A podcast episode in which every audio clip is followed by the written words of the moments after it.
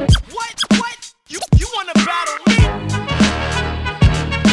Yo, man, how much money you got? I used to guzzle 40s and own a beat-up caddy. Since the hood still love me, I'll turn the heat up, daddy. I went from Mac and Fly, honey. Welcome, Pewter Report readers, viewers, and listeners to a brand new edition of the Pewter Report podcast, energized by Celsius, the official energy drink of the Pewter Report podcast and pewterreport.com. It is a Thursday edition of the show, and of course, we are saving the best for last. It's been a week full of guests, and we're happy to bring on another one for this show as we talk about a very serious topic that Bucs fans will be discussing from now up until the start of the regular season, and that is the quarterback competition or comparison, in this case, between Baker Mayfield and Kyle Trask. Who's going to win the job? What do they have to do in order to be the starter for your Tampa Bay Buccaneers? We're going to get into all of that and more. I'm your host, Matt Matera, and joined with me today is Dustin Lutke from Dynasty Pros Fantasy Football. Very excited to have Dustin on the show. I met him at the NFL Combine, chatted from there, and he told me that he's an expert when it comes to the quarterback, so I thought it'd be perfect to have this man on for the Baker Mayfield-Kyle Trask comparison. Dustin, thank you so much for joining the show, and how are you doing? Matt, thanks for having me. I'm doing great. It's been really busy. We were just talking. It's been super busy since the Combine. It was Combine, then free agency, and then draft. So I was in Indianapolis with you at the Combine, was down in Kansas City at the draft, you know, and now it's just it should be slow in the offseason, but it's not. It's, you know, it's that time of year where people want to hear about rookies. They want to hear about who the starter is for certain teams. They want to know their sleepers. They want to know all this fantasy and relevant football stuff. We're coming up on June 1st, so we could see some cuts. You know, Dalvin Cook could get cut. Does he impact someone's situation? So it's been great. I'm loving it. Obviously, I love doing this as a part-time thing. Hopefully someday I'll go full-time, but it's a passion of mine. I love football. As you can tell behind me, I'm a huge football guy. So it's been great. I appreciate you having me on. Yeah, of course. Absolutely. And yeah, you talk about players getting cut.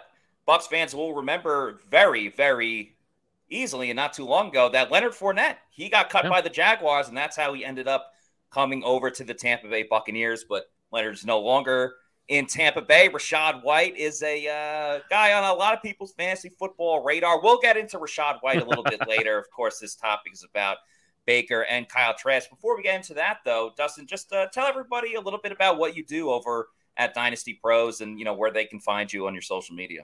Yeah, so I'm our content director at Dynasty Pros, so I basically oversee all of our written content. We do IDP, so individual defensive players. We do Devy stuff. We do Dynasty. We do redraft. Work with a great team. Bob Miller's our CEO. We have a great team that does podcasts. So we're trying to be your one-stop shop for all things fantasy football related and generally football related. We have Andrew Hall writing about NFL All Day, which is the NFT platform they have where you can buy and sell moments, and you can play fantasy with that. You can check me out on Twitter at the DUnit13, so THEDUNIT13. That's going to be big. We'll talk about this beautiful, lovely banner behind me in a little bit later, but that's where you can find all my stuff. I drop articles. I also do write for Dynasty Nerds and QB Lists. So you can check out my stuff. So Twitter's the best place to find all my stuff. I just dropped a Dalton Kincaid article that's kind of making the rounds right now, so you know, anywhere. And I'm, you know, I'll be on podcasts. I don't have my own. I just do guest spots like this. So it's a great place to see where I'm at. If you think I'm not a complete idiot and I'm make some sense, maybe that's where you can find where I'm going to be next. So make sure you give Dustin a follow. Appreciate everybody watching the show right now. Got a lot of people in the chat, of course, already going back and forth about Baker Mayfield and Kyle Trask. So if you have a question, feel free to super chat us. If you give us a super chat, we'll make sure we get your, comment up right away. We'll get to a couple of questions as well. As Christopher Cole says, good evening, everyone. All right. So Baker Mayfield versus Kyle Trask. Kyle Trask, of course, is the incumbent. Not that he's been the starter, but he's been in Tampa Bay. I do want to start with Baker Mayfield, though, because there's obviously a lot more of a history with him. And, you know, for both guys, really, whether it's Baker, whether it's Kyle, you know, you're coming into a situation that is quite interesting. There's no replacing Tom Brady. I don't think anyone wants to sign up and be like, yeah, I'll replace Tom Brady. That's not ideal for anybody. But on the flip side, you look at this offense and new offensive coordinator. We could talk about that too. But at the end of the day, you still have Mike Evans. You still have Chris Godwin, a lot of appealing wide receivers and offensive weapons to throw to. So the big thing with Baker, curious to get your thoughts, Dustin, just overall, we know the time frame of Baker, number one pick, had that great season with Cleveland, led them to the playoffs, got to the second round. Then it just seemed like that torn rotator cuff. It obviously took a turn for the worse for him and never kind of panned out after that, going to the Panthers and then the Rams. Do you see with Baker's game, can he get back to that Baker Mayfield that he was a couple of seasons ago, or has that ship sailed? No pun intended to the Bucs. I mean, this is his best opportunity, right? He went to the Rams last year after being on the Panthers and not doing anything. Went to the Rams, who still had decent receivers. Obviously didn't have Cooper Kupp, didn't have the weapons he's used to. Yes, it's in the realm of possibilities, but I don't think he gets back there. He's 28, which isn't old, especially for a quarterback. He's going into his sixth year. I just think the mental game has gotten to him, this bouncing around on different teams. It's his fourth team in basically 2 years. The struggles he's had, even when he was good in Cleveland, he was still just, in my mind, a marginally good quarterback, right? In 2020, he threw 26 touchdowns, 8 interceptions. But the year before that, he was 22 and 21. So 22 touchdowns, 21. It is his last opportunity, as Kyle's saying there, and it's his only shot. Now, he does benefit from having a great team around him, right? Mike Evans and Chris Godwin are still up there as probably one of the top 5 wide receiver duos in the league. Rachaad White had a great receiving profile coming out of college. Cade Otton is a good tight end who's young, who has some versatility there. They still have Russell Gage. They got some other pieces there. So this is his best shot, but I personally don't think he's the starter week 1. And if he is, it's a very, very, very short leash, and he may not have that. He may not have that job 4 weeks into the season. So are you not putting too much stock into the fact that he just has experience as a starter, the chip on his shoulder? That's kind of been the MO of Baker's career for his whole time. So you didn't like him really like before he had the, and I'm not trying to put words in your mouth, but you weren't a big fan of him even before his quote unquote breakout year in Cleveland. No, I mean, I thought coming out of the draft, he was just okay to me. Like he was an okay quarterback. I think the problem with Baker is, yes, he plays with that chip on his shoulder, but I think that puts him in bad situations where he relies too much and goes, yeah, I can make that throw, when he really can't. We've seen it with other guys like Carson Wentz, you know, those guys who just go, I can make this throw. Jameis Winston, I can make the throw. I know I'm good enough to make it. And they're really just not. And they don't, there's not, that self-realization isn't there. I think when you look at someone like Tom Brady, who had that self-realization down, like, I know the throws I can and can't make, and I'm going to make the throws I can make and not try to force things. That's why Brady didn't throw a ton of interceptions. If you look at guys like Kirk Cousins, understands what he can and can't do, and goes, okay, I know I can't make the throw, so I'm just going to throw it away, or I'm going to tuck the ball and run, or I'm going to go to my next option. Baker, I think, just goes, I need, and now he's at this point where he goes, I need to make this play. Mm-hmm. And you put that with, I can make that play, and that overconfidence puts him in, I think, in bad situations. We saw the last year. He only had 10 touchdowns, 8 interceptions. So it's not like he was lighting the world on fire in his time. He had the big moment. Yes, he had the big moment, right? A long way. And that was the thing, right? Well, the big one was how he came in. He's been here for 3 days. Yes, because that's the experience, right? Once you know how to play in the NFL and you understand offenses, you can go in and play with short, I don't want to say short rest, but minimal time with the team, because you don't, they just simplify everything and go, this is what you can do. Okay, do that. He got brought in to obviously, I think, push Kyle Trask, and there is a good shot. I say it's 50-50 right now, but if I'm going to put my chips in, I'm going to put it on Kyle Trask to be the starter. But I just think Baker has that little bit of too much overconfidence in his abilities, and I think he's pressuring too hard to make the plays to try to win the job, and I think that's going to put him in a bad spot.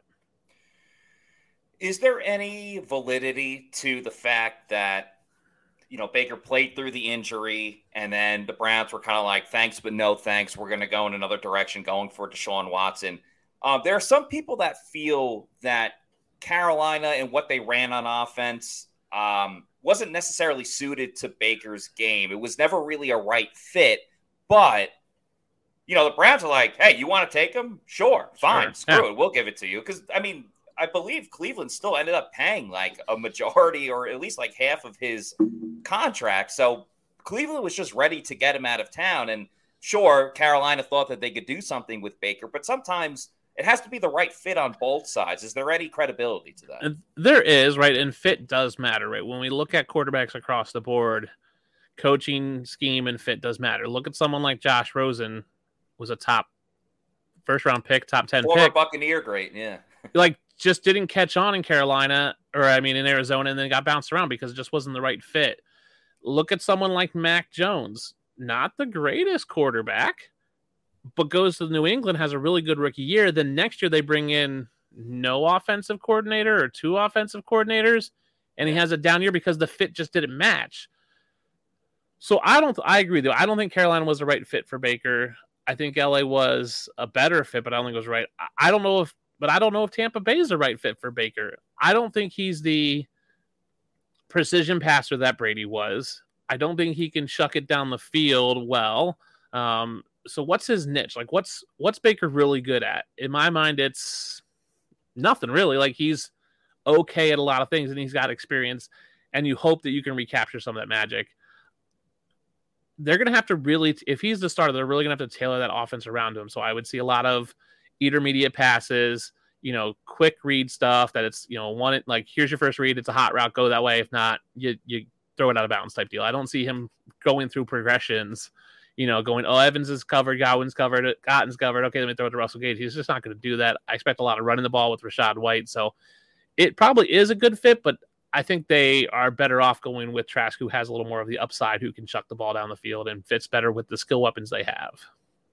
Very interesting, because I think if you polled a lot of people, and it's still very split overall. And of course, in the Tampa area, you have some people that have their allegiance to the Florida Gators, so they're going to ride with Kyle Trask. But I think the caveat in all of this is that there's a whole new offense this year. So when you're talking about chucking the ball down the field, that was definitely the MO of Bruce Arians when he was here, and obviously Byron Leftwich, who was a protege of BA, but BA's still in the building, but he's just as, he's whatever. There just to oversee everybody, have a good time, make some drinks for general manager Jason Lay. And Byron Leftwich isn't here anymore. I think what kind of helps Baker a little bit in this situation, and granted, he wasn't with LA for crazy long, but Dave Canales was with the Seattle Seahawks for a very long time, and some of the Seahawks offense and some of what he learned was from the offensive coordinator that he worked with in Seattle that went over to LA. So I think what is going to help Baker a little bit is he kind of knows this offense already better than Kyle Trask just because he played in it in LA. And this is going to be a lot more quarterback friendly. You still got to hold on to the ball without question and not throw it away. And also the mobility of the quarterback. Listen, no one's going to confuse Baker Mayfield for, Lamar Jackson. That's never going to happen. But the mobility of Baker, I think, can kind of help him out a little bit, because that was something that was missing from the Bucs offense just in the Tom Brady era in general. And, of course, it worked out. They won a Super Bowl and won the division the next year. But they could never use the element of surprise of, play action rollout or anything like that, or at least not for too long, because Tom Brady is just not mobile. That's what it is when he's age 45. But Baker can kind of do that. So does Baker have a little bit of an advantage, not just because he's mobile, but because he's playing in an offense that he at least saw last year in LA that Dave Canales is going to implement to a degree here in Tampa? Yeah, and right, Dave Canales comes from Seattle, where he was there for since 2010. He's been there forever. Long time. And if you look at what they did last year with Geno Smith, that's a great comparison for Baker. I think they're Geno and Baker compare a lot. And obviously, Geno's considerably older, but don't have that down the field, right? That chuck it down the field. They have a little bit of mobility, but not a ton, but enough where you can roll out. So I think we could see a very similar offense to what we saw in Seattle last year. And you're right, it is kind of similar to what he ran with the Rams last year. So it's going to be similar, and they do fit that. But I think Kyle Trask is just as good in those areas as Baker Mayfield is. So he does fit into that system, and it's going to be a better fit. And that I'm curious to see what the system runs with and what the offense looks like now that they got the new offensive coordinator. And I think it's going to be, like I said, it's going to be those short intermediate passes. It's going to be a lot of run game, right? If you look at Seattle, they ran the ball a ton last year. They're going to allow Baker or Kyle Trask to maybe run some play action a little more that we didn't see with Brady, right? Everyone's faster than Brady, right? Yeah. I'm faster than Brady. It's not hard to be faster than Tom Brady. So Baker does have that upside, and so does Trask. So I think it was a smart signing for the Buccaneers to bring in Baker because I think him and Trask are very similar quarterbacks. So whoever starts, it's the same offense. It's not like you're getting a Lamar Jackson and then you have Kyle Trask, right, where it's one's a heavy rushing quarterback, one's not. You can run the same offense with both of them. So I think it was a smart signing by them. We'll talk more about Kyle Trask in just a minute. But if Baker does win this job, and we're not anointing him the starting position, what does Baker have to prove in training camp? What, if you're going to make the case for Baker, is there anything, I know you said he doesn't do anything well, but is there anything you could point to where it's like, if Baker can get this together, he can go out and be the starter? If you're Team Baker, what are you? What's your argument for him? He's got to do, I think, three things. One, he's going to have to show that he understands an NFL playbook, right? He has to rely on that experience of, they go, you know, whatever these crazy, you know, spider too wide banana, right? They're going to, he's go, okay, that's this, this, and this. He's going to have to show that. He's going to have to show that he can lead the locker room in the huddle, because I think that's where a lot of young quarterbacks struggle. They're just not very boisterous guys. And I think that's something that Baker does excel at. Like, he's a energetic, boisterous guy. What he has to learn is how to adapt his leadership style to the team, right? We see it on the Browns. He was, you know, he was on the Panthers. He's headbutting guys with helmets and he doesn't have one on. Like, some guys are going to love that. Some guys are going to hate that. And you have to really read the room. So he has to be able to do that. And then he has to not turn over the ball. And that's my biggest concern. And I know there was an article you guys put out on Pewter Report about, right, whoever turns over the ball the least probably gets a starter. So Baker really has to show that in training camp and preseason that he can't turn over the ball. If he starts turnovering the ball, I think he's done.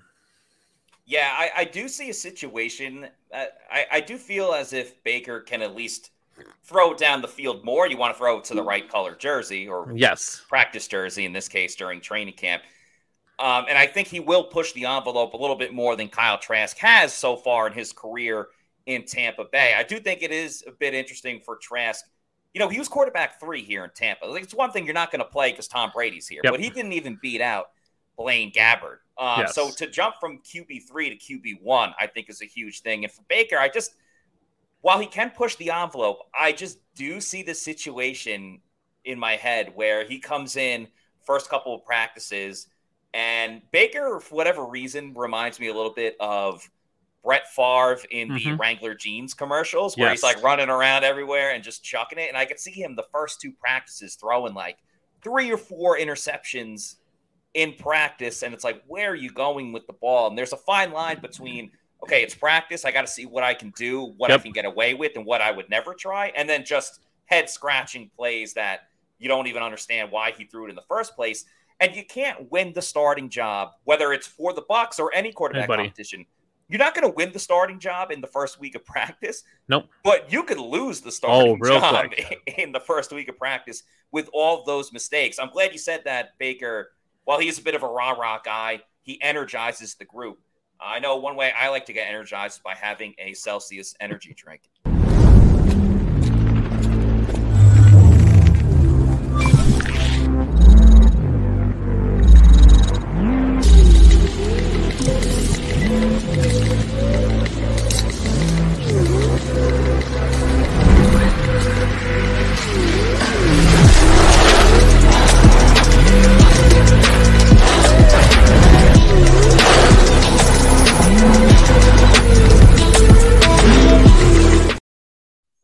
Make Celsius energy drinks your number 1 pick. They have a variety of flavors. You see it on the screen there. Their Oasis Vibe is one of the newest flavors they have. Can't go wrong with the sparkling lemon lime or sparkling orange either. My personal favorite is the Arctic Vibe. I've been drinking a lot of cucumber lime and strawberry lemonade as well. Sparkling watermelon too. So many great different flavors. Zero sugar. You don't get that post energy drink crash or jitters that you might get with another product out there. So make sure you go out and get a Celsius. If you don't know where to find one, go to the Celsius store locator, punch in your address, and it will give you the most accurate location that you can find at your local Walmart, Target, 7-Eleven convenience store, or your bodega, as I like to say. So go on out there, get a Celsius energy drink, the official energy drink of Pewter Report. .com. All right. Now technically the longest tenured quarterback on the Bucs roster right now, Kyle Trask, going into his third year. And the advantage that Kyle Trask does have to a degree, Baker's obviously coming in. He's never worked with these guys before. He's been in the building. He's used to the facility. While Baker might have the advantage with knowing the offense, the wide receivers, the offensive linemen, running back and tight ends, they're all learning the offense at the same level that Kyle Trask is too. But I do wonder, Dustin, when it comes to what we were talking about before the Celsius energy drink commercial of, he's not just going from 2 to 1. He's going from 3 to 1. So I'm just curious in these 2 years what Tampa Bay hasn't or has seen from him that they said, all right, let's bring in Baker and not just automatically make Kyle Trask the number one guy. I also think we were talking about this a little bit on yesterday's show.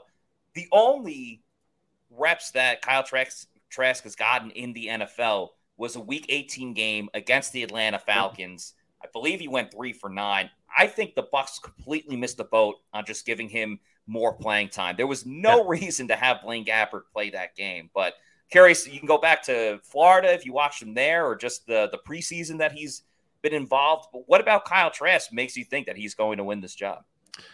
For me, it's his athletic ability, right? I think people forget that Kyle Trask was a second-round pick, right? If he was drafted the second round this year, you'd be going, oh, he's going to be the starter sooner rather than later, right? Yeah. Right. You look at Will Levis. He was drafted the second round. Everybody's like, well, he's going to take over for Tannehill in Tennessee. Kyle Trask was also fourth in the Heisman voting that year. He had Devonta Smith, who won. Yeah. You had Trevor Lawrence, who was the first overall pick. You had Mac Jones. And then you had Kyle Trask. And then fifth was Najee Harris. So, like, he was fourth in the Heisman voting against some really good, tough competition. He had a really good college career. What I like about Kyle Trask looking at his college numbers is his completion percentage. He averaged 67.9% completion percentage in college. Like, that's pretty good. Now, he didn't have a ton of touchdowns. His last year in Florida, he had 43 and only 25 the year before. But he's still a 6'5", 236. Like, he's a big player. It's not like he's a small guy. I think what the Buccaneers haven't seen from him is working with the first team offense. Mm-hmm. What I know of Tom Brady is that he's a, I don't want to say selfish, but he's a deliberate. He's deliberate and very like, it's my team. I'm going to get all the reps. If he wants the reps, he's going to get them. And I think he was very protective of those reps, especially in Tampa Bay, knowing that it was the twilight of his career of, I'm going to take all these first team reps so they don't see what they have in Kyle Trask. Now, right, when it comes to Kyle Trask and Blaine Gabbert, I think it was a comfortability with Blaine Gabbert fit the mold of Tom Brady. So if Tom Brady would have went down, they don't have to change the offense for Blaine Gabbert, where I think they would have to tweak the offense to really fit Kyle Trask's skills. And I think that's why he was third instead of second. I think he wins out because I don't think Kyle Trask turns over the ball as much as Baker Mayfield. You guys had that article. We talked about Baker possibly turning it over.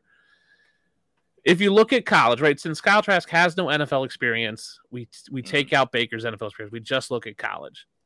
Kyle Trask, 27 games, 15 interceptions, 0 fumbles. Baker, 48 games, 30 interceptions, 0 fumbles. So in attempts, it was basically Trask was turning it over 1.86% of the time. Baker was turning over 2.95. So almost like 2% higher, 1% higher really is what Baker's turning over the ball. Baker in the NFL has 27 touchdowns and 21 interceptions over his career, and not to mention 15 fumbles. And I think that's the stat that doesn't get talked about with Baker is that he fumbles the ball quite a bit. If he can't, like, that's where I'm worried about. I'm not worried about necessarily interceptions. I think that's a possibility, but I don't see that with Trask. Now, granted, we haven't seen Trask in the NFL, so I don't know how he's adjusted to the speed. I don't know how he's adjusted to the pressure he's going to see, the blitz packages, how he reads defenses. But just looking at college numbers, he was the more efficient protector of the ball than Baker was in college. This is a little bit outside the box, but if you're going to put Kyle Trask in this year's draft class with everyone that just got selected, where do you have him? I don't know if he's necessarily number one or two, but, like, is he in that cat? Like, does he go before or after Will Levis? I saw someone had a question about that. I think he goes before Will Levis. Didn't have a great 40 time, so it was like 5 seconds. He's pretty slow comparatively. He doesn't have the arm that Will Levis has, but I think that's that's where people are going to start talking about. When you talk about someone who's in the Heisman finalist, he definitely goes above Will Levis. Like, you're talking about a guy that's up there. If you look at where Mac Jones got drafted, right, compared to Kyle Trask, like, I think that's where we see it. And somewhere in that second round, I think he goes above Will Levis. Obviously, this year there's a lot more QB-needy teams. I could see someone like Seattle taking him in the late first, early second before Will Levis. See teams trading up for him. He's right and still in the second round. He's not in the top 10. He's not, maybe not a first round pick unless someone really wants to move up to the back of the first round, which was talk for Will Levis that someone might move up to get that 5th year option. If he would have went to the combine, right, his size at 6'5", you know, is going to do well, but he's going to have a poor performance at the combine with his 40 time and his 3-cone drill and all that kind of stuff. He didn't measure well when he did do that stuff. So I do think he goes above Will Levis. Obviously, with Will Levis, the upside is the cannon of an arm. But if you watch Will Levis's tape, his pocket awareness is non-existent. And I think you see Kyle Trask and you go, oh, Kyle Trask is better. Personally, I think if Hendon Hooker wasn't injured, he should have went above Will Levis. Like, I think he's the better quarterback than Will Levis. I think Will Levis should have went. I agree. I was a big Hendon Hooker fan. I'm a big Hendon Hooker fan. We were at the combine, and I really liked him, and I wish he would have been able to do something. So I think he goes ahead of Will Levis. I think it's close. I mean, I think someone might sneak into the first round to take him because I think they like his upside. I think Will Levis fell because there wasn't a ton of upside with Will Levis. There wasn't this great college production. When you're talking about a quarterback that threw 43 touchdowns this senior year and 8 interceptions in Kyle Trask, like, that's a staggering number. When you look at someone like Anthony Richardson, who had minimal production in college but had this athletic freak, I think those college numbers really stand out for Kyle Trask, and I think that gets him a little bump and probably gets him into the late first round. Grace Point says, Kyle Trask with weapons is very dangerous. Check his Florida career, as you were talking about. What does concern me a little bit, you talked about his pocket presence before, and sure, there's not a lot of NFL tape, regular season tape to go by, but I just know from like the preseason games, it wasn't like he was oblivious to the pocket, but it did seem at times where it was like, get rid of it, just holding on to it a little bit too long. And then the arm strength, it wasn't like he couldn't throw the ball deep down the field. He just wasn't crazy accurate with it. Like, I remember a couple of times Scotty Miller going deep down the field. So my concern a little bit is the accuracy deep down the field, but maybe that can be subdued with the fact that, as you're talking about with Dave Canales, a little more short, intermediate routes, focusing on the run game. But is there a worry that with Trask at quarterback, the offense could almost be like too plain Jane, too vanilla, where, yes, you're not going to be no risk it, no biscuit the whole time, but you got to throw it a little bit. You got to move the ball down the field one way or another. You do. And I think he has, right? He has 2 good receivers in Evans and Godwin who can get open down the field, who can make those contested catches. I'm looking at Geno Smith's numbers for last year, 572 attempts. Like, if you put Kyle Trask in, and I think it's going to be a very similar offense because that's where Canales comes from.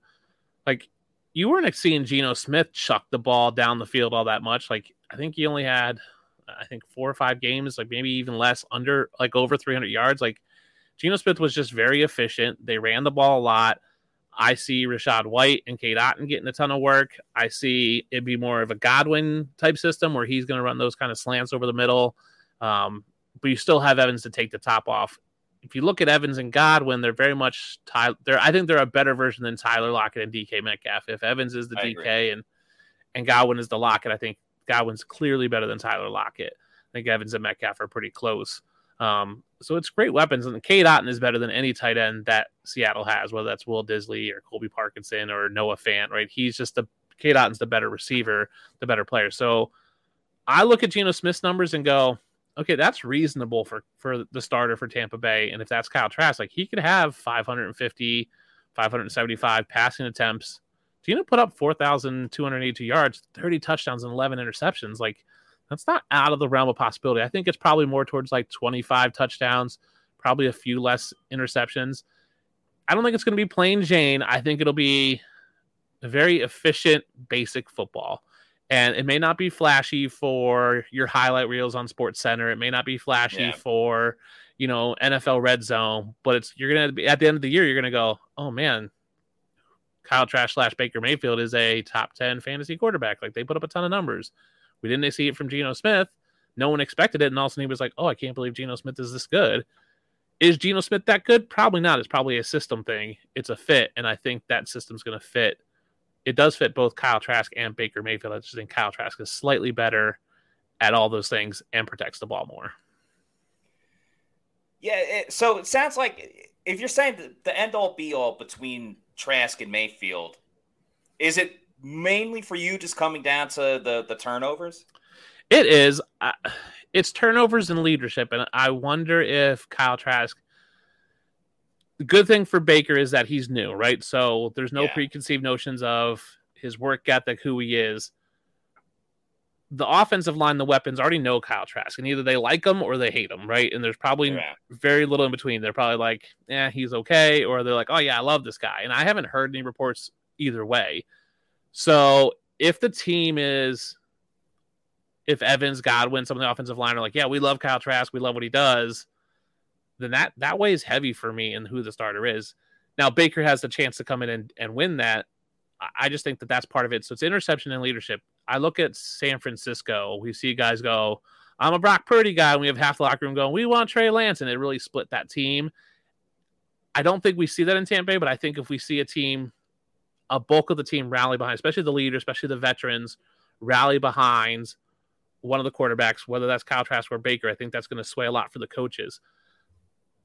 I wonder if Trask has gotten there in the 2 years he's been there. I haven't heard anything from either side, so we'll see. Yeah, this is how I kind of wrestle with it, because Baker, the chip-on-the-shoulder guy, rah-rah, a little more in your face, but I think he's – while he still plays with that intensity and that aggressiveness, I think he's also learned about himself a lot just through the past couple of years, what he's been through, the trials and tribulations, if you will. He's been humbled. He was a lot more chilled out when he had his initial press conference with the Bucs, but I think he's really fit in right away. I mean, he's been going to Bruce Arians' charity golf event, golfing with a couple of guys. I know he went out with Jamel Dean and two other Bucs on a golf trip. And Kyle Trask, I'm not saying he doesn't get along with any of the Bucs, but what I do know is he's definitely more of the lead by example, quiet type. And that doesn't mean that you can't be a good leader, but I do wonder about that a little bit. And then the quarterback room, was very tight with Brady, Ryan Griffin, even the four-string quarterback, Blaine Gabbert. I mean, there were UFC fights in Vegas that you would see Brady, all of them, Mike Evans, Blaine Gabbert, Ryan Griffin too. Who wasn't there? Kyle Trask. Now, who knows? Maybe Kyle Trask had other obligations, or maybe he's not a UFC fan and he didn't go. But that, I don't know. I have that in the back of my head just a little bit. I hear you on the turnovers, but I think that goes back into the maturity, really, of Baker Mayfield. He's got to know by now you can't do it. Can't throw the football. Because, like, arm strength-wise and stuff, I don't know if I'd give, like, Kyle Trask I think it's equal. Better, you think it's – all right, so pretty equal there. Baker – if all things are equal, I do think Baker just brings a little more pizzazz to this team, which is why I personally think he's going to end up being the starter. But we can agree to disagree on that. I think Baker will be the week one starter. I think it's the wrong decision, but I think he will be the starter. Now, the contract doesn't say that. Like, he got paid back up money, right? His contract is $4 million a year. He's getting paid less than Drew Lock, Sam Darnold, who could possibly be the week one starter for San Fran, Cooper Rush, Brian Hoyer, Mariota, Case Keenum, Mike White, Jacob Brissett, Jarrett Stidham. Like, he's behind all those guys in salary. So they brought him in on this, hey, you could be the backup salary, contract. It's not like they paid him to possibly be the starter. Mm-hmm. I think even if Baker is the week one starter, his leash is super short, right? If he goes out and has 2 weeks of, let's say he starts out 0-2 and has, in those two games, has basically combined 2 touchdowns and 2 interceptions. I think there's going to be a lot of talk in the media and in the team of when do we switch to Kyle Trask? And I think we'll start hearing that Kyle Trask drumbeat start sooner rather than later. I think you can see week 2, week 3. I haven't looked at the Bucs schedule recently, but I'll pull it up for you. So what I hate about the Bucs schedule is they actually have a very early bye week. You can see on the schedule here, they have a bye week 5. But I do think because they have a new offensive coordinator, Dave Canales, as we were talking about before, while I still hate it, if you were going to say a positive about it, I would say, okay, you can kind of regroup after those first four games. You have that bye week. Everyone sits together. Okay, this is what's working. This is what isn't working. What do we still need to iron out? How do we feel about this set and so on and so forth? So it will be a good testing point for how whoever the starter is, how are they doing? How do they look? Should we make a change then? Because it's really difficult after that to just make a change 1 week in or 1 week out. If you want to do another one, week 8 after the Bills. That's exactly what I was looking at. Yeah, that's a Thursday night game, so you'd have a couple extra days to ponder and think about that decision. It will be an interesting one for sure. Yeah, go ahead. And not only is it a Thursday night game, so like you get a couple extra days, you're talking, let's say Minnesota, that's going to be a tough one for them. They probably lose that. Chicago's up in the air. Philly, I think, is a loss. New Orleans, I think, could be a win. So you're going to the bye 2-2 or 3-1.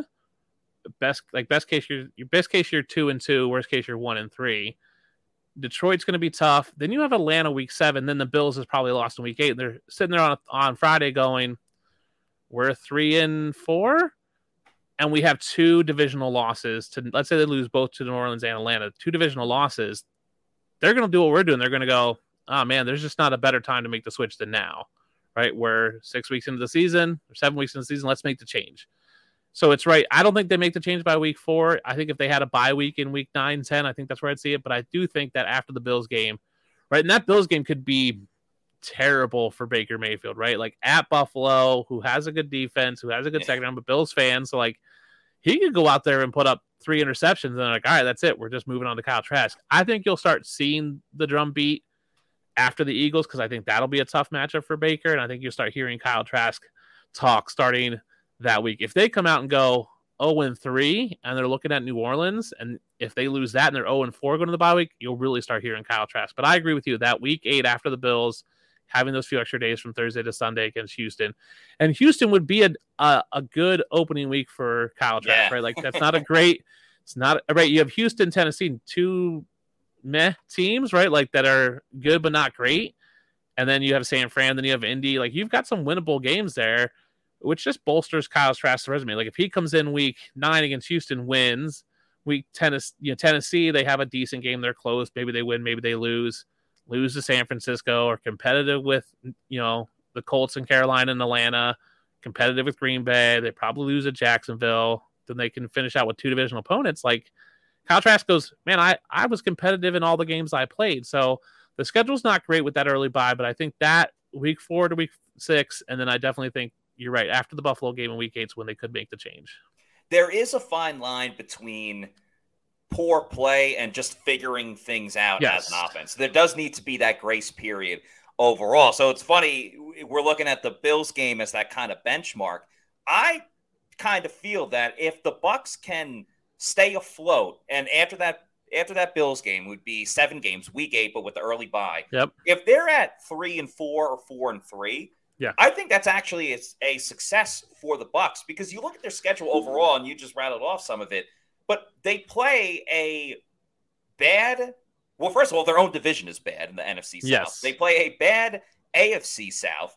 And the NFC North, sure, the Vikings won the division last year. Everyone will point to that they had all of these games that were within one possession or one score, and somehow the Vikings had a great record and then still lost in the first round of the playoffs. You can't tell me the Packers are better with Jordan Love than they were not at all with Aaron Rodgers. So – I look at this schedule, and Vegas has the Bucs as over under 6.5 wins.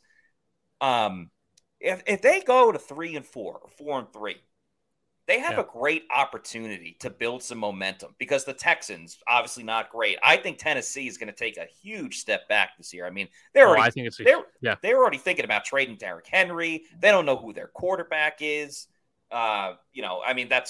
That's why they drafted one this year, but still, they have a couple guys on that roster. Obviously, San Fran is tough, but you're telling me these next couple of games, Texans, Titans, Colts, Panthers, Falcons, and then a Jordan Love-led Green Bay Packers, it's all about momentum for this team. And I think with Todd Bowles as well, because you can make the case that Todd Bowles is on the hot seat this year if they start struggling. But what if – and the Bucs went 8-9 last year, so let's not kid ourselves. They won the division, but they did not look stellar at all. No. What if the Bucs go 9-8 this year and they struggle out of the gate and then they string together wins at the middle to end of the year? Even though they only improved by one game or had the same exact record, because the situation that they're in with just a new quarterback, new offense, that could save Todd Bowles another year. And then you're looking at a team that got better as the season went on. Then you're ready to rock and roll, because let's not forget, like, this defense is still pretty damn good. Facts, yep. And they kept the Bucs in so many games last year. And then it was Tom Brady saves the day at the end because he was calling the plays because Byron Leftwich didn't have to anymore. Now you got a better offensive coordinator in here. I think they're going to win more than 6.5 games this year. I think truly they're going to go right around their same record as last season, 8-9, maybe even 9-8. Yeah, I mean, if I was a betting man, which I'm really not, I would probably put the over on 6. Like, I would bet that. I think that's a reasonable expectation. Whoever the starter is has to. And if it's Kyle Trask is the week one starter, his leash is just as short as Baker Mayfield's. Like, neither of them have a long leash just because the other guy's so equal. For me, it's going to be turnovers and then quarterback play rate. Yeah, if Baker's just figuring it out and he goes, he has 20 attempts. Like, I'm looking at Week 15, his third week with the Rams, he was 28 attempts, 24 completions, 230 yards, 2 touchdowns. That's a great week. Yeah. Let's say he has 25 attempts, completes 19 of them for 180, 190 yards and 1 touchdown. Like, it's not a great day. They probably lose that game, but he didn't do anything to lose you that game. It's when Baker starts losing you the games. I'm looking at his time with the Rams, 3 games under 60% completion. Right, week 16, 17, and week 14. Now, he had week 15 was his best week at 85, but even week 13 was at 62. He finished the whole season as a whole with 60% completion percentage. If his completion percentage is under 60% in the first 4 weeks, I think that's not going to cut it. Bucs fans will be calling for it. So Bucs fans have had it bad, right? You guys had to live through the Jameis Winston 30 for 30 year, right? You had Tom Brady won you a Super Bowl, great, that was awesome. And then you had Tom Brady last year, was like, he probably retired, then unretired, and probably should have stayed retired, but still won you division. You guys have been good, but like, you guys have suffered through the Jameis Winston era where you guys saw a QB with all the potential, but just make boneheaded plays. And I don't think they want to see that. I don't think the fans want to see that in Baker Mayfield. I think they want to see some upside. I get the impression from some of the Bucs fans I've interacted with that they want to see the future. They don't want this Baker for 1 year, and then we figure out next year. Like, they want a guy that they can be around. So I think they're going to be clamoring for Trask if Baker's just okay, because I think that Trask can stick around for maybe Trask is a franchise. Maybe he's a 6-year quarterback for you guys. Maybe they sign him to a 2-3-year extension right off his rookie contract. He's got 2 years left on that. I think that's what Bucs fans want. They want some stability at that position because they haven't had it for a while. I do want to ask you some fantasy football questions. All right, let's do it. In regards to the Bucs, I have one more about Kyle Trask, though, just in general, because what you brought up with the contract, I think, is a really good point. You know, if Baker or whoever wins, if Baker plays well and is the starter and wins the job, then all right, you have to re-sign him for more money. I mean, he's not going to get Patrick Mahomes' money, obviously, but I think that's a good problem to have for the Bucs. Kyle Trask only has 2 more years, so if he wins it this year, he still has to prove that he can sustain it as being a good starter for this team. Do you feel at all that the Bucs, and we were talking about this on yesterday's show, maybe mismanaged the overall growth and development of Kyle Trask, from the fact that they took him in the second round, and that was a little bit more of a luxury pick? They were just coming off a Super Bowl. They could have addressed a number of different positions in the second round, essentially a third round pick, because it's the last pick of the second round, but just, never moved further than third string, wasn't even active on game days until that last game of the season. And, now he's in a QB competition with a guy that hasn't been on this team anymore. Did the Bucs kind of screw that up a little bit? They did. I don't think it was intentional. I think it was draft Kyle Trask to sit behind Brady for 1 year. Yeah. I think they all expected Brady to be done after 1 year. Then Brady retired, and I think had Brady stayed retired his first time he retired, I think Kyle Trask would have been the guy. I think when Brady came back, obviously Brady's going to come back to your team. You're going to take him. They weren't going to say no, right? They're going to take Tom Brady's the greatest quarterback ever. I think that's where it was. They kind of got put in the corner in that situation of, well, crap, we got Brady. Brady likes Blaine Gabbert. Like, let him be the quarterback. Mm. Right? Like I said, it's that similar offense. So if something were to happen, Blaine Gabbert goes in, he can run the same plays. We don't have to change things up for Kyle to put Kyle Trask in.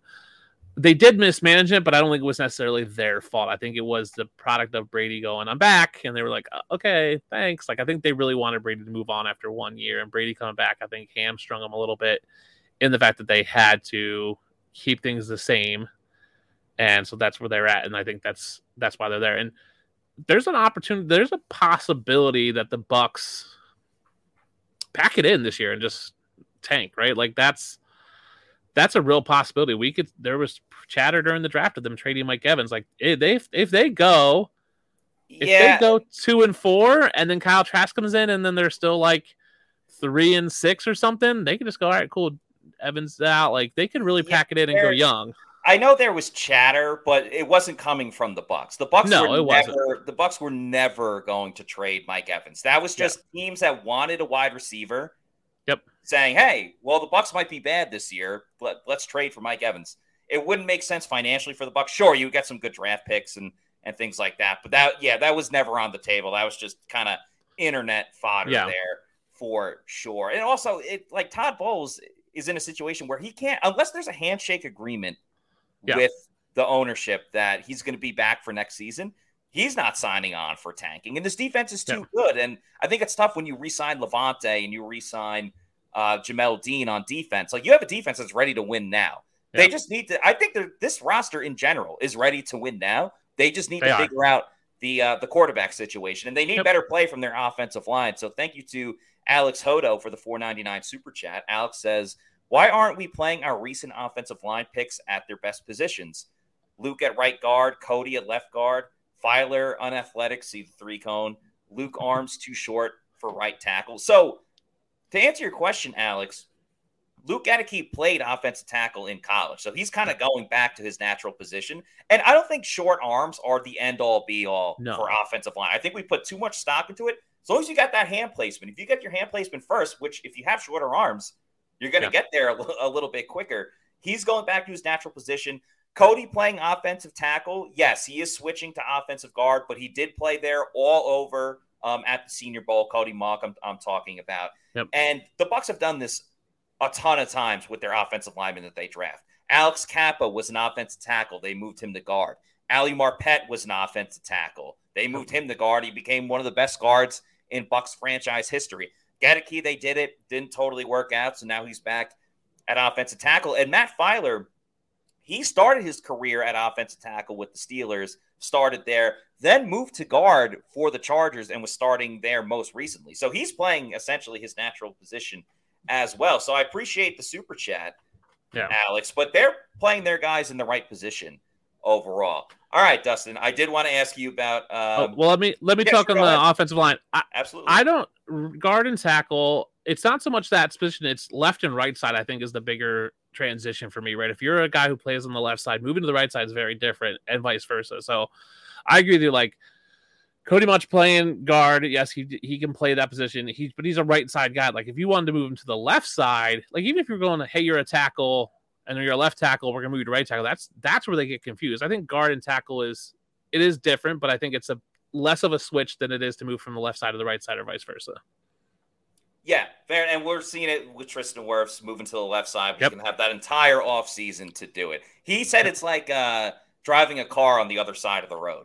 Like, it's difficult at first, but you can adjust to it. And I went to England on my honeymoon, and it is a weird experience, and it freaks you out, and you don't know what you're doing. And then it's fine when you're by yourself on the road, but then you get in those situations where, like, there's cars coming, and you're not sure how close you are, and turns are wonky. Like, so that's what's going to be for them. It's going to be, yes, I know how to block. It's, oh, here comes the blitz. Do I take a? I'm used to taking a step to the right. Now I got to take a step to the left or vice versa, or I got to do these things, or that's where it gets win, but he will pick it up, right? You do it. I was there for a week in England, and after the end of the week, I was like, oh, I got this. And then I came back, and I was like, oh, I got to relearn this almost. It was wonky. That's great. That's awesome. The only place in Europe I've been to is Ireland. I didn't drive there, though. But I did sit shotgun in where normally I'd be driving. So that was definitely interesting. And yeah, Tristan did play a little bit of left tackle at Iowa. He mainly played right tackle, but he did play over there. So a little bit of familiarity. And, of course, with fantasy football, Bucs fans want to be familiar with who they should be drafting on their team. And I think with fantasy football as a whole, for years, it's all about getting running backs first. It has shifted a little bit where if you can get a dynamic wide receiver early on, maybe you go with that. But Rachaad White is someone that's been in the news a lot lately. You've been talking about him. Good Morning Football has him as the breakout running back this season. I think regardless of who else is in that running back room, it's going to be a great season for Rachaad White. He's going to split carries with some of the guys, maybe even Sean Tucker, the undrafted free agent out of Syracuse, if he makes this team. Yep. But there's very few bell cows in the NFL anymore at running back. But Rachaad White has, I think, a great opportunity to really do some damage as a fantasy football running back. I completely agree. I was on the Dynasty D-Gens last night, and we had to list our top 12 Dynasty running backs. And I had Rachaad White, I think, at 10 or 11, and they were blown away. But you're right. When you talk about bell cow backs, there are very few left, and Rachaad White has that opportunity right now. He could get 20-plus carries, 25-plus carries every game, especially in an offense that has some question marks at quarterback. Like, he's going to be the guy. He is a good pass catcher. He didn't get a ton of opportunity last year, but coming out of college, he was a good pass catcher. So he can be out there all three downs. They have no one else behind him, right? Keyshawn Vaughn is a bust. Vaughn, Chase Edmonds. Chase Edmonds was on like 5 teams last year. Like, he was. Yeah. I think him and Baker Mayfield like just traveled together. Like, oh, let's go to a new team. Why not? Let's go out west. Yeah, they got like every jersey in the league at this point in their locker room somewhere. I do fear that Tampa Bay will sign somebody. I think it might be Ezekiel Elliott, could be Dalvin Cook, to come in to be that kind of veteran presence, because they are built to win now. So you could see him on a 1-year deal just to kind of get him over, to kind of help push him over the hump, which would eat into Rachaad White's carries. But if he's in that backfield by himself, the volume is there for him for fantasy. He's going off the board as like, I want to say wide receiver most places in the 15s, 20s. Like, I have him top 12. I'm buying him all day at his ADP for fantasy football. He's going to have value. I tried to get him last year as round. I tried to get him last year in a late round as a sleeper, but someone took him right before I wanted to. So hopefully they don't keep him this year so I can draft him and make him one of my sleepers. I think with the whole Ezekiel Elliott thing, and it's funny because we spoke to the Bucs got a new running backs coach this year, Skip Pete, who was the running backs coach for the Cowboys. So, he knows Ezekiel Elliott better than anyone. And he had a long answer, but he essentially said, I don't think Zeke is a good fit for the Bucs specifically. And I don't want Zeke to come to Tampa Bay. I hope he ends up on a team. But they just released Leonard Fournette. Why would you put Rachaad White in that same situation of a veteran guy, has a bit of an ego? I don't think by any means an ego that's like detrimental or bad for the team. Just a guy that is polarizing. The NFL, everyone knows Ezekiel Elliott. So he's going to get his snaps whether people like it or not. Why take that away? Dave Canales, the new offensive coordinator, is a huge fan of Rachaad White. He said he's a violent runner. Those are the type of runners that I look for. He only had 1 rushing touchdown last year. He had 2 receiving touchdowns last season. So, I think he didn't even get to show his entire receiving prowess and still scored a game-winning touchdown, had more receiving touchdowns than rushing touchdowns. But you let him be the full-time starter with the new and improved offensive line. Let's remember, the Bucs' run game was terrible last year. It was 32nd in the league. It was awful. They can only go up from here, and they are clearly dedicating themselves to the run game.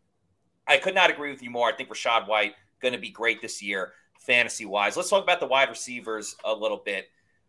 Obviously, it goes down to Mike Evans and Chris Godwin. Both guys had – Mike Evans, in terms of Mike Evans' expectations, had a down season. The touchdowns were much lower than anyone expected. Yep. Still got 1,000 receiving yards.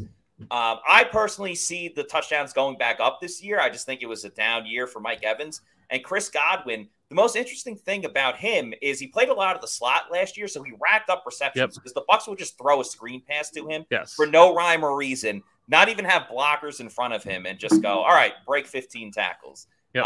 That's obviously not going to happen all the time. But with Chris Godwin going outside, he's going to get a lot more one-on-one opportunities and can still really thrive in that role. So what's your outlook for Mike and Chris going into this year? I like them. I think people will be down on them because I think they're down on the quarterback situation. But right, Mike Evans has had 1,000 yards every year of his career, like all 9 years. I think he's still going to get that. I think they'll will that to happen end of the season just to make it happen so he gets 10 years. I love Chris Godwin. He's 27, so he's at that apex age of wide receivers. People forget, like, he came back from the ankle last year, like, came back week one, hurt it, missed 2 games, came back. Yeah, ACL injury, and then he had a hamstring injury. Yeah, ACL and hamstring, that's what it was, yeah. You're right, he was fed targets because that was Tom Brady's, you know, he kind of filled that Julian Edelman type of role of, like, I'm just going to catch these little screen passes and scamper up the field. I still see him. He got 142 targets last year. I think that comes down, but I think he's super efficient on his targets. He only had 3 touchdowns. It was a down year for everyone, right? Down year for Evans and Godwin. I think they're values for fantasy football because I think people are going to go, oh, they're old. They're on their way out. They have Kyle Trask or Baker Mayfield, but they're still going to produce. Like, they're still wide receiver 2s for your fantasy team, and they're probably going to be drafted as tail end of wide receiver 2s. I agree with you that Mike Evans' touchdowns will go back up. I think he had 6 last year, 14 and 13 the year before. I think he gets back to that 8-9 range, so he adds a few more touchdowns, and I think Godwin goes from 3 back up to 6 or 7. And then you got Cade Otton, who I think can take some work. The issue for me is there's not a whole lot after Godwin's and Evans. You still have Russell Gage, who I like, but I don't love. Like, he had it really didn't flash. He missed a good chunk of time, and then there's nobody, right? There's Kalen Geiger, there's Devin Tompkins, David Moore. They drafted Greg Palmer, Trey Palmer in the 6th round. Like, it just, they lack depth, and they're built to win now. So my fear is that things don't go well, and then they just at the end of the season or trade deadline, the Bucs go, crap. Like, we're built to win now. We're not. Their defense is super old and experienced and built to win now, and that's where, like, they might have to make that hard call in October at the trade deadline and go, man, we're just not going to get there. The only benefit is that they're in a super easy division to win, so making the playoffs is something, right? And that's what matters to the owner, right, is making the playoffs, because that's an extra game of revenue. So, but I think this next offseason, I think you're going to see a total teardown and rebuild. Yeah, we shall see. I mean, because the NFC South is so bad, the Bucs could be contending, even with the losing record, could be contending late in the season for the NFC South title. But yeah, we talked about Mike Evans and Chris Godwin. Can't go wrong with a great duo like that. Can never have enough great wide receivers, just like you can never have enough Celsius energy drinks. You heard me talk about where to find them if you want to get a single can, but if you want to get them in bulk, which I would very much recommend because they have so many different flavors, go to Amazon, do the subscribe and save, and start buying them in bulk over at Amazon with the subscribe and save. Get the variety pack, because variety is the spice of life. Just set it up where you can have it sent to your house or apartment every week, month, yearly, whenever you want. Just make sure you're drinking Celsius energy drinks, the official sponsor of the Pewter Report podcast. All right, before we wrap things up, Dustin, so fantasy football, usually you get a defense. There are leagues that do individual defensive players. I have not done that just yet, but if I were going to play in a fantasy football league with an individual defensive player, like, where do you look first? Do you look for a linebacker, an edge rusher who's obviously going to rack up the sacks? What's the right way to go with that? If you play IDP, which I do not, but I know a bunch of people do, the current way IDP is generally scored, it's linebacker heavy, right? Because tackles are worth 1 point. Right. So you want to pick up a linebacker. So you're looking at Shaquille Barrett, you're looking at Levante David, Carlton Davis, who are just going to rack up tackles. I'm not sure there's a edge rusher for Tampa Bay is going to get a ton of sacks, right? Like, it's just not a skill set for them. So you definitely want to start at linebacker, and then you want to look at corner, right? Because they're still going to get tackles. They have an opportunity for interceptions. But linebackers really rule IDP leagues for fantasy. Interesting. All right, cool. I'll make sure I remember that's that the way it's – and that's why IDP hasn't grown a ton, because I don't like it personally. I don't like it either, because for me, I don't really love defenses or kickers because they're just a one-off and it's just a throwaway position. And all you're doing with IDP, All you're doing with IDP is you're creating three more throw business, because it doesn't matter, because there's a bazillion linebackers out there. So I just need someone who's going to tackle a bunch. There are some companies. So my buddies over here at Front Office Pros, they're actually working on a system to like have a better IDP system.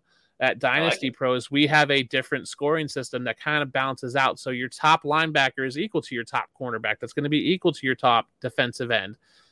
The problem is with the 1-2-3 scoring the way it is tackles rule the day, and linebackers get the most tackles.